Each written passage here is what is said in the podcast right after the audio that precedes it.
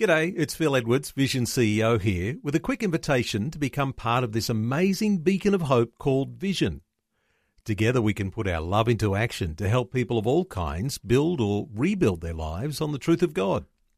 Please consider the part you can play during our upcoming Visionathon appeal, remembering that it's your support that makes Vision possible, including this podcast.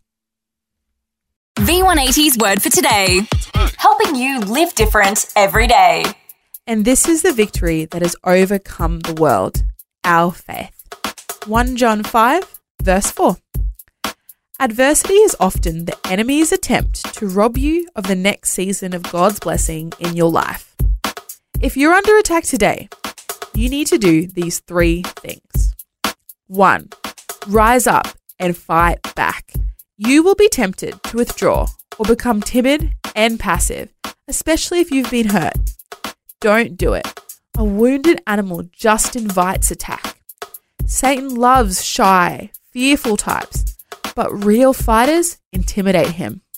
So, be bold and claim the promise. Resist the devil and he will flee from you. 2. Use all your weapons. The Bible says the weapons we fight with are not the weapons of the world. On the contrary, they have divine power to demolish strongholds. Prayer is a weapon. Use it daily. And join in prayer with others. One person alone can't multiply faith. Increase begins when two people get together. Make sure you know the intercessors in your life because they have influence with God. Scripture is also a weapon, so use it. Take the sword of the Spirit, which is the Word of God. Find out what God's Word says about your situation and then use it like a sword to cut the enemy's head off. 3.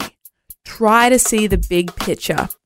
Few things are ever as they first appear, so look beyond the moment and see if something good is being birthed in you. After adversity comes blessing and favor, so get your eyes back on the big picture. Paul, who suffered relentless attacks, said in 2 Corinthians 4, verse 17, Our light and momentary troubles are achieving for us an eternal glory that far outweighs them all. Bottom line, today you can win. The word for today, as featured in V180 magazine. Subscribe today at v180.org.au. V180. V180.